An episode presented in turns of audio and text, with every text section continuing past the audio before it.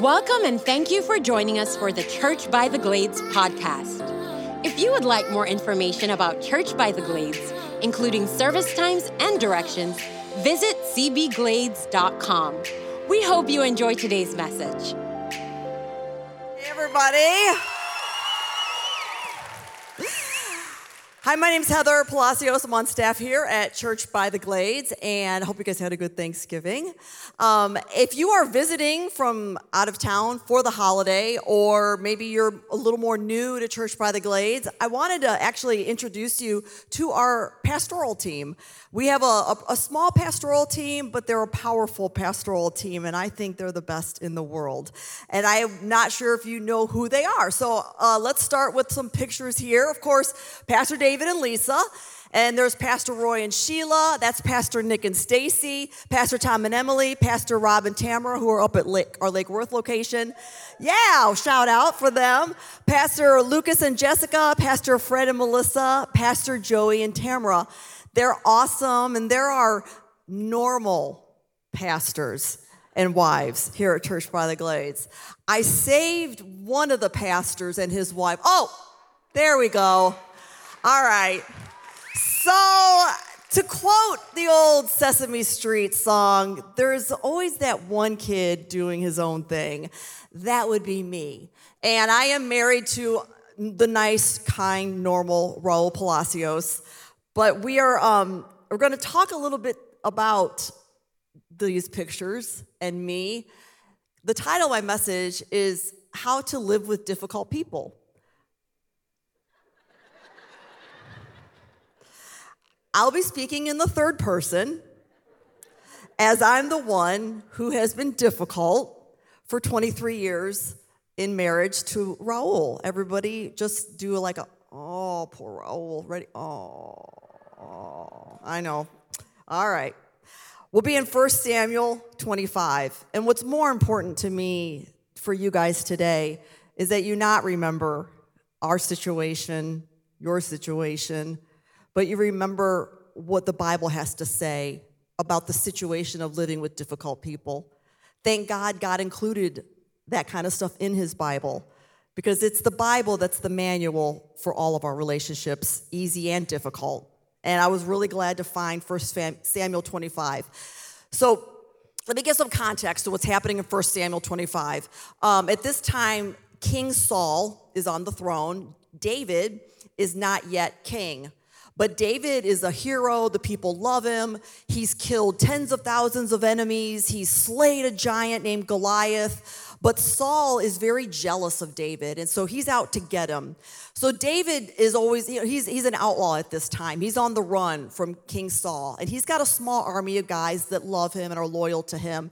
And where they are camping out at during this time is next to the property of a really rich man, like Elon Musk rich, like Warren Buffett, Buffet, whatever that squillionaire's name is. Um, this guy's really loaded. He has lots and lots and lots of, of um, sheep and goats and shepherds and, and herdsmen that are taking care of his property. And that's where David and his guys are. And out of David's just intuitive leadership, him and his men provide protection and security to this rich man's shepherds and flocks um, from burglaries, from predator animals, from raids. They just uh, decided, hey, we're strong, we're armed, we'll look out for this man's property and his animals and his people. And that's where we pick up with who this really rich man is. First Samuel chapter 25, verse 3 says, This man's name was Nabal, and his wife Abigail was a sensible, beautiful woman. But Nabal, a descendant of Caleb, was crude and mean in all his dealings, i.e., salty. Caleb, he was very salty.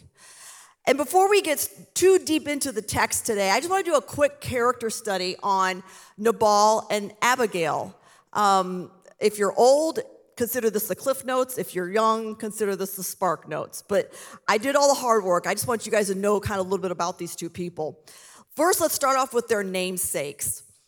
Abigail, her namesake is My Father Rejoices. That's beautiful, so precious. Similarly, my husband, Raul Palacios, his namesake is Strong Defender Palace. That's nice. That's got a little ring to it. Strong defender in a palace.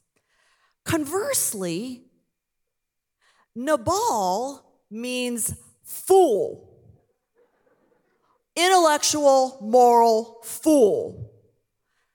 Similarly, my name, which before I got married was Heather Funk, is purple weed, dejected mood. So, right out of the gate here, we have these two people that drive people crazy really living up to their namesakes. Now, let's talk a little bit about Nabal, about his behavior. Nabal was contemptuous, the Bible says, in all of his dealings. And the operative word there is all.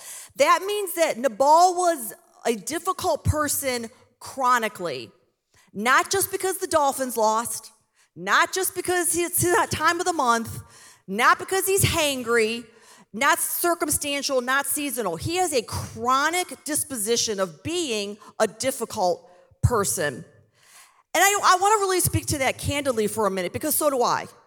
In our relationship, in, in our home, I'm the difficult person. And maybe you're the difficult person in your situation or in your home. And from experience, I would say that if we have a chronic disposition of difficulty, it's really cool if we can get some expert advice on it. If you're chronically angry, chronically addicted, chronically depressed, it, it, would help if you go and just talk to somebody, get some insight. Why am I like this? What can I do about it? And I'm reminded of this one time where I was in a church lobby and uh, a lady approached me privately and was, long story short, looking for my blessing or my consent because she had learned, she told me that she was bipolar. And so she would, therefore, was going to be filing for divorce from her marriage. And I was, I've learned over the years to ask some probing questions. So I asked a couple things, and I learned that she diagnosed herself from WebMD and Wikipedia, I guess, uh, as a bipolar. And so she had decided that she needed to leave her marriage. I need to be very careful with self prescription, self diagnosis, and self analysis. Um, that I don't play God or I don't play doctor. I'm the difficult person, and, and I think we can make some jeopardizing choices if, if we don't take that difficulty to somebody that's an expert in that field and, and learn about it a little bit. Um, all right, Abigail. Let's talk about Abigail. Her behavior. Um, Abigail, you know, she had been married to this difficult person for a long time. And kudos to her, you know, for putting up with his shenanigans. But the Bible, you know, when I was studying about Abigail, you know, she never grew bitter. And I just thought that was just really a fascinating thing to share with you guys is that years of living with a cantankerous, contemptuous, difficult person hadn't made her bitter. And I would say the same thing about Raul. If you know him or if you know of him, he has not become a bitter person despite the fact that for 23 years he's had to live with a difficult person. How does that happen? Well, God. I mean, you, you and I have a choice with ourselves. We can't change the difficult person, but we can choose how we respond to it. And we can grow bitter or we can grow better. And it's it's a choice that, that all of us can make. And I'm, I'm really, it's, it, I'm just very thankful that Raul has not grown, really thankful that Raul has not grown bitter. Yay! all right, a little more context to the story here. So David and his and his army are out here protecting the sheep and the goats and the shepherds, and eventually, you know, they they need some provision because these these guys and David they're on the run, you know, and they don't have the luxury of convenience stores and Uber Eats, which low key I love, but you know they got to prevent they got to depend on the generosity of other people to provide them with with provision.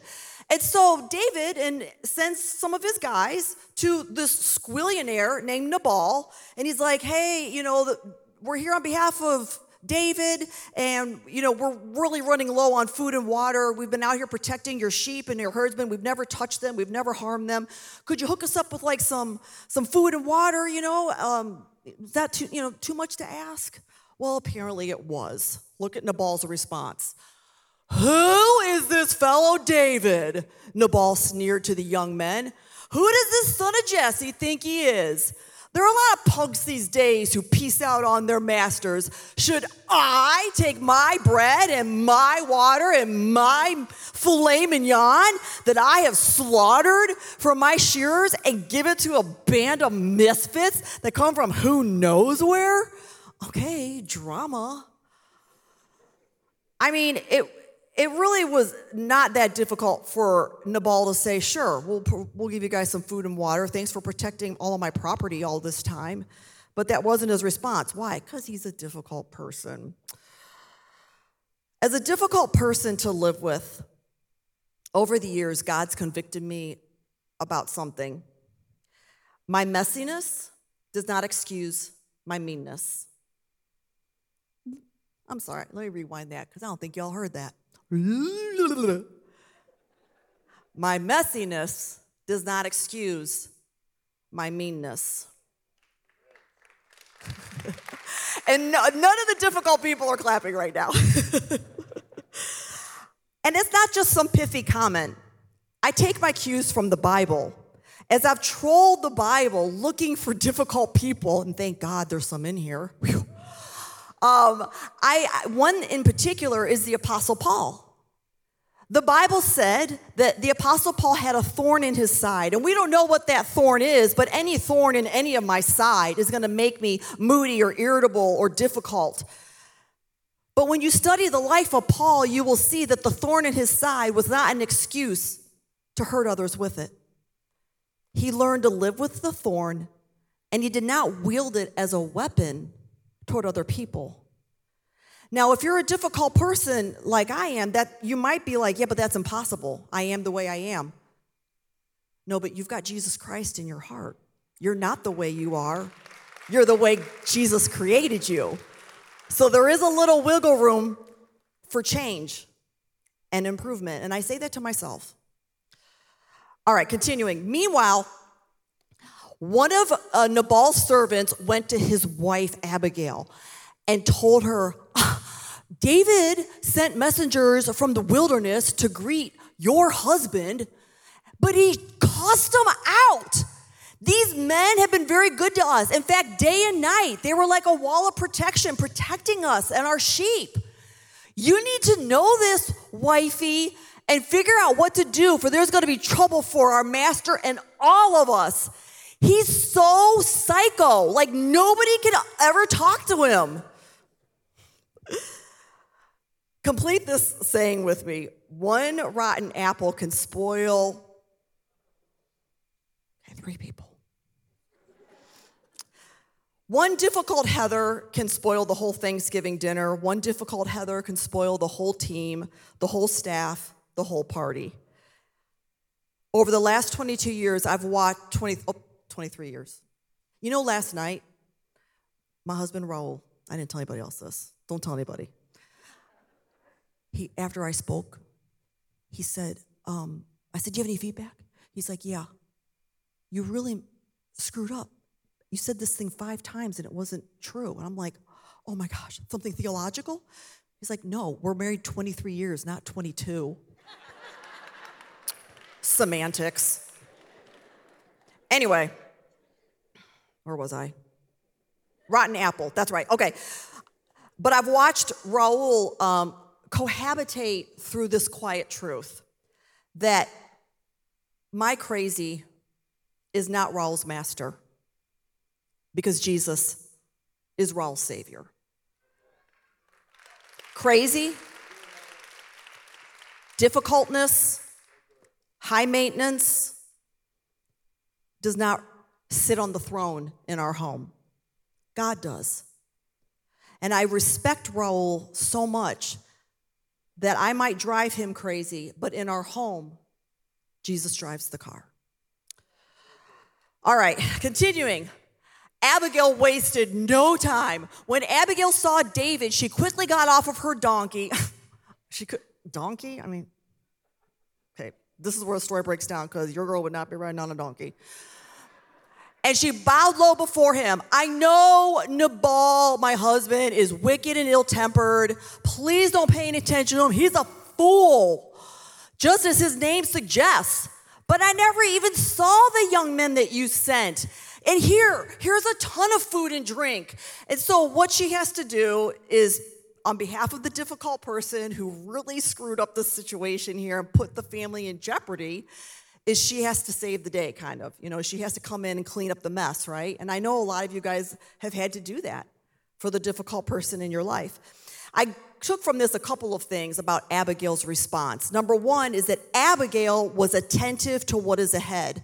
One thing for difficult people, particularly me, is in a crisis or in a high tense moment, I cannot see further than this. I, my brain is so on fire that I, I, literally start to think and say, It's over. The world's coming to an end. This is it. My final destination. Because all I see is the intense right now.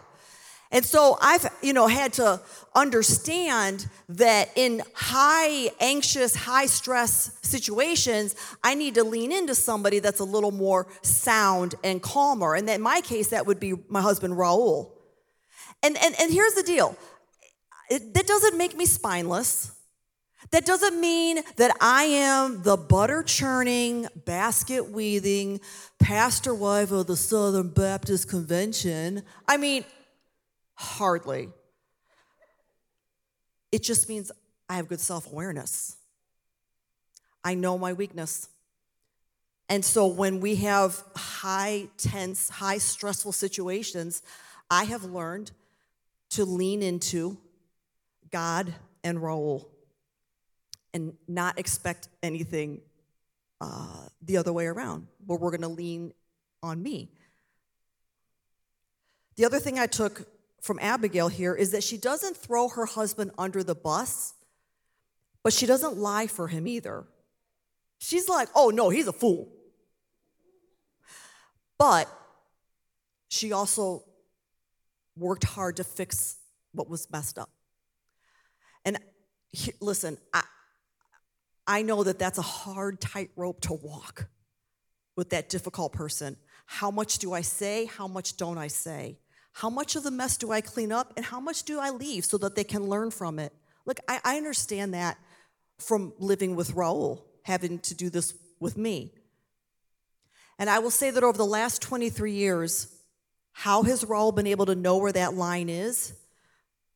Is by walking very, very closely on a daily, regular basis with the one who created me.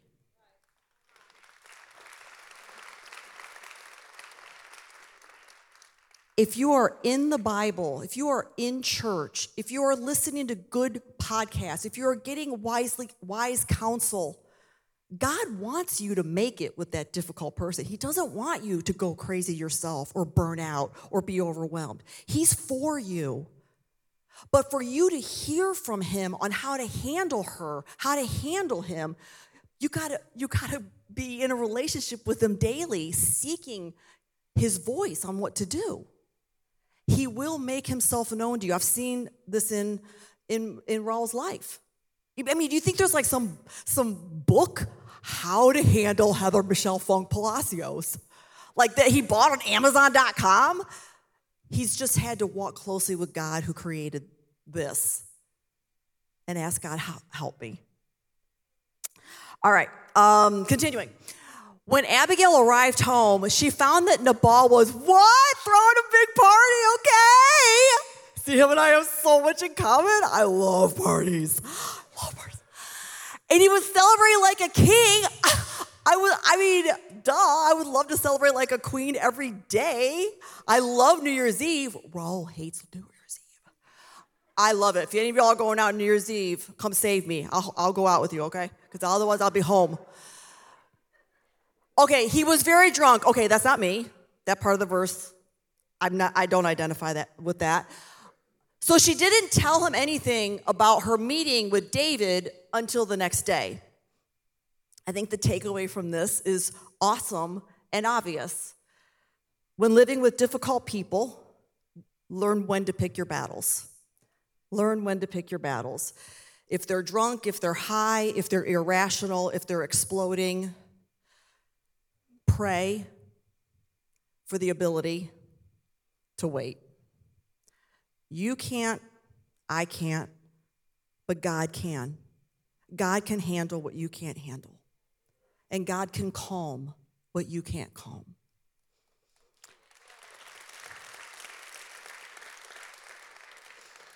All right, next. I'm to land this plane. About 10 days later, the Lord struck him and he he died. And David sent messengers to Abigail to ask her to become his wife. Mm.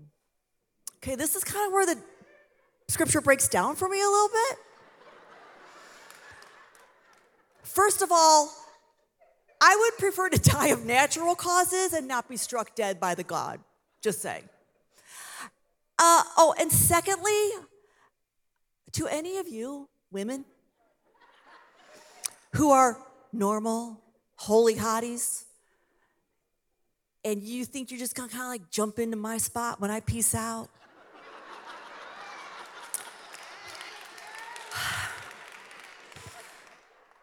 You've been warned.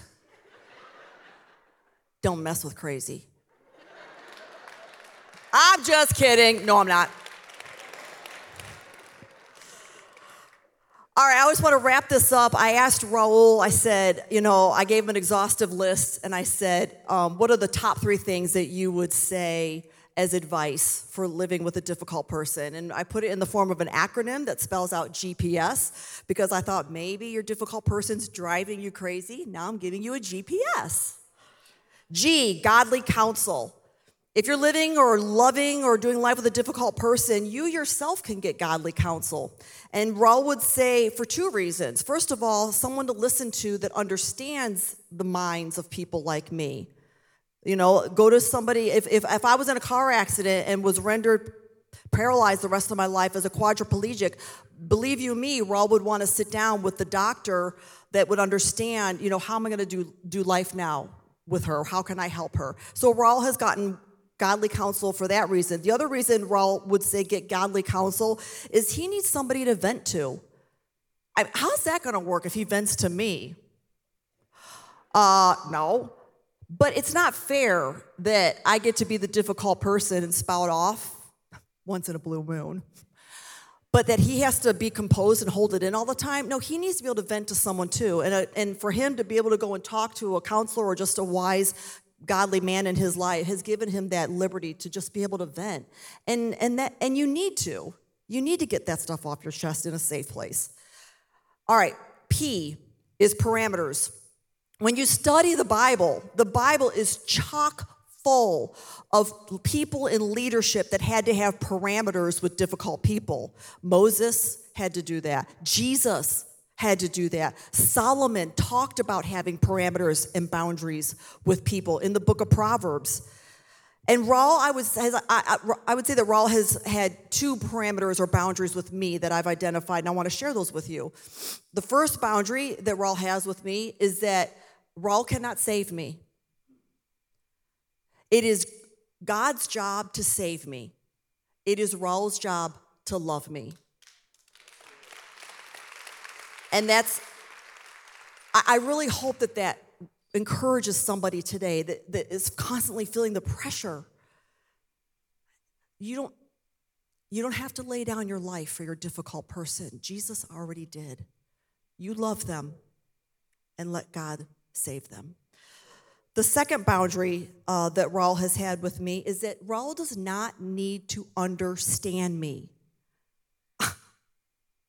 Do you think anybody wants to be inside of this head? A no. Nobody's inside my mind. Nobody can understand me. And this has been a huge liberty and a huge freedom for Raul and I both. I don't have the expectation, why don't you understand me? I don't, I don't say that. I don't expect that because he can't. And Raul doesn't have that expectation and doesn't feel like a failure because he's not understanding me. This has been huge, you guys. Huge. We need to we need to drop that expectation on both sides of the equation. You know who understands me? God. And that is enough. That is enough. Lastly, for GPS is to stay praying. It like grinds on my teeth when I hear people say prayer is the least you can do. No. Because sometimes prayer is the only thing you can do. And with God, it is plenty. It is never the least we can do. Especially for the difficult person. Sometimes all you can do is pray. You're doing everything you can do. Good for you. Keep praying. Keep praying. So I have um, three little brothers. I'm the big sister. And um, my littlest brother, Chris, has battled severe mental illness and addiction for half of his life. The last 10 years of his life, he lived down here with me, where I wore many hats. I was the bank, I was the grocery store, I was the shelter, I was the counselor, the pastor, the mother, the big sister, the listening ear, the friend, the provider. Um, the last 10 years has taught me a lot about how to love and live a diffi- with a difficult person because I, ha- I had that in my little brother. For the last 10 years, though, I took God at His word. In the book of First Thessalonians, it says, never stop praying. And I trust God at His word. And so for 10 years, I have never stopped praying for Chris. I prayed when I knew where he was, and I prayed when I knew where he wasn't. I prayed when he was in jail. I prayed when he was in detox. I prayed when he was in the psych ward. I prayed when he was in the hospital from overdosing. I prayed when he was in the hospital from suicide attempts. I prayed when he was in a halfway house. I prayed when he was homeless. I prayed during the day. I prayed during the night. I prayed sometimes in the middle of the night. But I never stopped praying for Chris for the last 10 years. Now, last month, um, Chris died in a Publix bathroom. And a skeptic might say, a lot of good your praying did. And I've thought about that and I've wrestled with it. But I would say that the last 10 years, praying did do good. For the last 10 years, I got to see Chris come to church by the Glades. We got to baptize him. He invited two halfway houses to church. And on one Easter, several of them accepted Christ and got baptized. Church brother, yeah, thank you.